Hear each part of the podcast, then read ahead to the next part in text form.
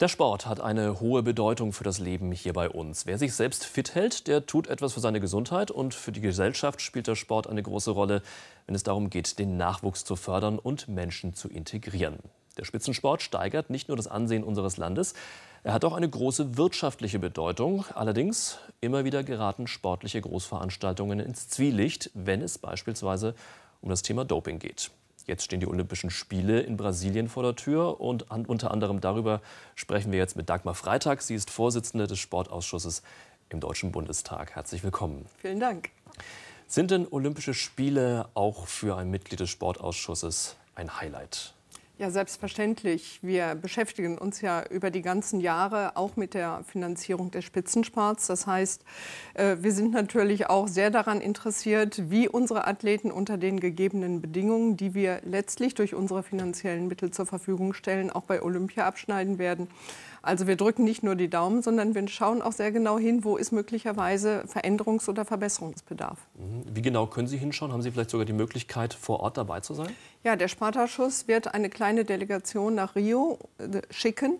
Einmal zu den Olympischen Spielen, aber auch zu den äh, wenig später stattfindenden Paralympischen Spielen. Also wir behandeln auch beide Ereignisse völlig gleichmäßig. Mhm. Wie gut sind denn aus Ihrer Sicht die deutschen Sportler jetzt auf dieses Großevent in Rio vorbereitet? Wie ist Ihr Eindruck? Also ich glaube, dass sich diejenigen, die das große Ziel Olympia ja seit Jahren haben, natürlich intensiv vorbereitet haben. Nicht immer läuft das allerdings so, wie die Sportlerinnen und Sportler sich das wünschen. Es gibt plötzlich Verletzungen, die diesen Traum möglicherweise platzen lassen.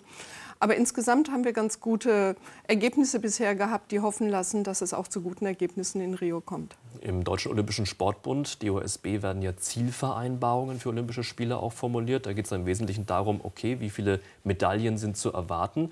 Wie sehen Sie diese Zielvereinbarungen? Wie stehen Sie dazu? Also grundsätzlich ist es natürlich immer richtig, sich auch Ziele zu setzen. Das gilt für Unternehmen und das gilt im Sport wie im Privatleben eben auch. Nur man muss natürlich aufpassen, dass es halbwegs realistisch ist, was man formuliert.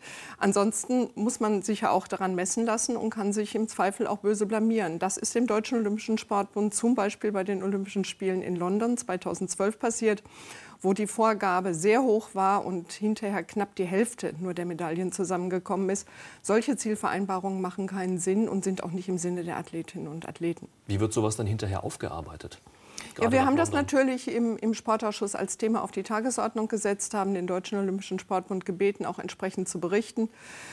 Ähm, inwieweit der deutsche Sport das aber intern aufgearbeitet hat, das ist etwas, was wir nur am Rande erfahren. Ähm, meine Befürchtung ist eigentlich, dass man es ähm, abgehakt hat und hofft, dass es für Rio besser läuft. Jetzt haben Sie gerade eben schon die Paralympics angesprochen, die ja regelmäßig im Nachgang zu den Olympischen Spielen stattfinden. Inwieweit ist die Unterstützung der deutschen Sportlerinnen und Sportler im Ausschuss dann auch ein Thema? Vorab? Ja, natürlich. Wir haben den Deutschen, äh, den Deutschen Behindertensportverband äh, sehr häufig zu Gast.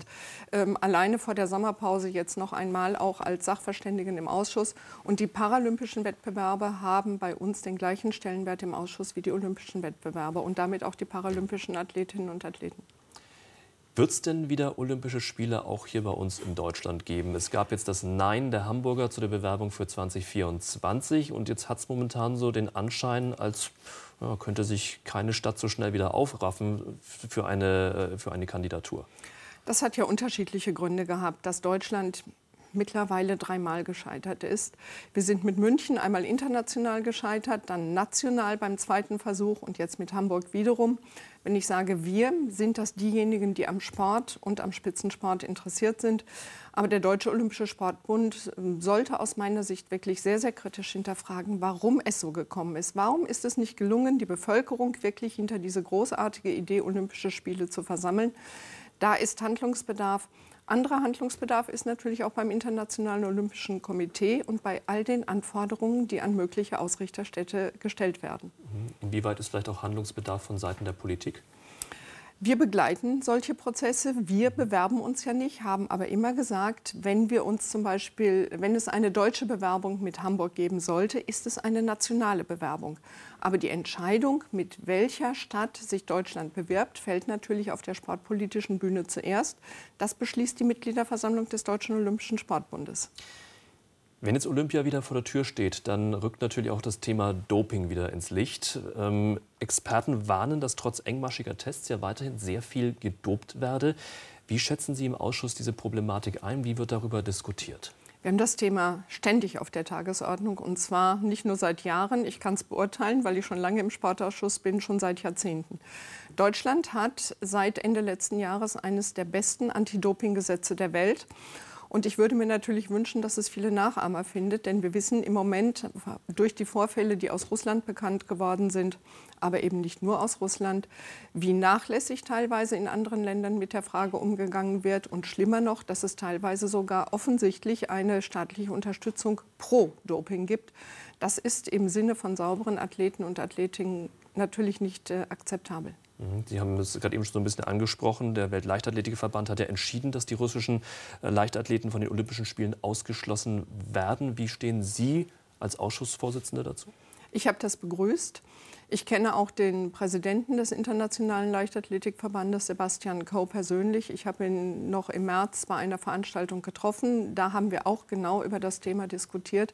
Ich begrüße es sehr, dass er seinem Council diesen Vorschlag gemacht hat und dass er wirklich jetzt Worten auch echte Taten folgen lässt. Und ähm, ich glaube auch nicht, dass die Diskussion sich ähm, nur auf die Leichtathleten beschränken wird. Und ich glaube auch nicht, dass es sich nur auf Russland beschränken wird. Wir werden mit diesem Thema in den nächsten Monaten noch reichlich zu tun haben. Das ist meine Prognose. Ein Anti-Doping-Gesetz ist, Gesetz ist ja Ende vergangenen Jahres in Kraft getreten, haben Sie gerade auch angesprochen. Was sind denn da die wichtigsten Punkte? Ja, ganz entscheidend ist einmal, dass jetzt staatliche Ermittlungsbehörden wirklich mit ins Spiel gekommen sind. Und die haben natürlich ganz andere Ermittlungsmöglichkeiten, als es der Sport selber hat. Bislang hat der Sport immer die Auffassung vertreten, er alleine ist für die Sanktionierung von dopenden Athleten zuständig. Aber wir wissen alle, die Möglichkeiten, die der Sport hat, sind ja extrem begrenzt. Und wir sagen, eine staatliche Maßnahme beißt sich nicht mit Maßnahmen, die der Sport ergreift. Es muss ein Zusammenwirken von beidem sein, nur das ist erfolgversprechend. Mhm, Sie, Sie, haben also auch gesagt, das Gesetz hat ja einen gewissen Abschreckungsfaktor, weil eben auch äh, unter Umständen statt des Kontrolleurs auch mal der Staatsanwalt vor der Tür stehen kann. Wie oft ist das jetzt im ersten Halbjahr, seit das Gesetz in Kraft ist, passiert? Also da hat es schon Vorfälle im Ringen gegeben, wo wirklich dann staatliche Ermittler ausgerückt sind, Hausdurchsuchungen gemacht haben und auch offensichtlich Belege gefunden haben. Die Verfahren laufen jetzt an.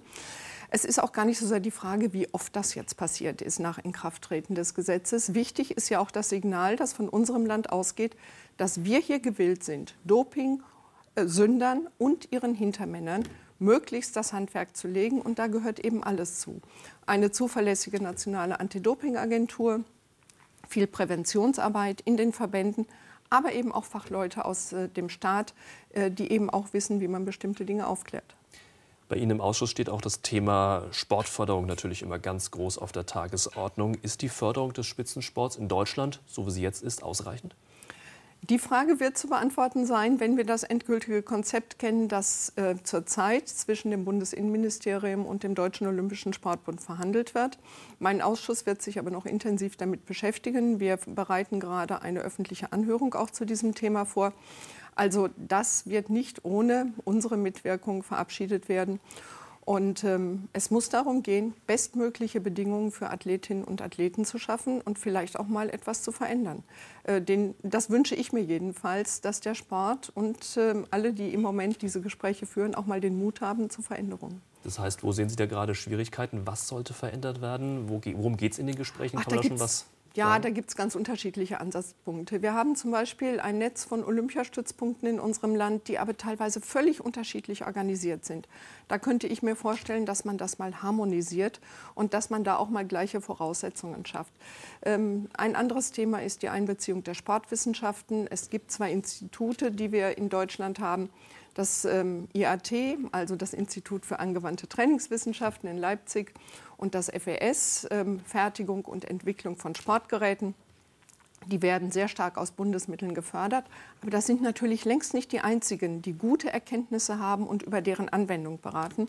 Und deshalb äh, plädiere ich sehr dafür, auch andere sportwissenschaftliche Erkenntnisse, zum Beispiel der Deutschen Sporthochschule in Köln oder der, der Universität in Leipzig, äh, einzubeziehen. Also es gibt ja viele Menschen, viele Wissenschaftler in Deutschland, die dazu was sagen können. Und wir müssen die Sportwissenschaft einfach besser einbeziehen. Das ist ein Erfolgsrezept, was wir von den Engländern lernen könnten. Mhm.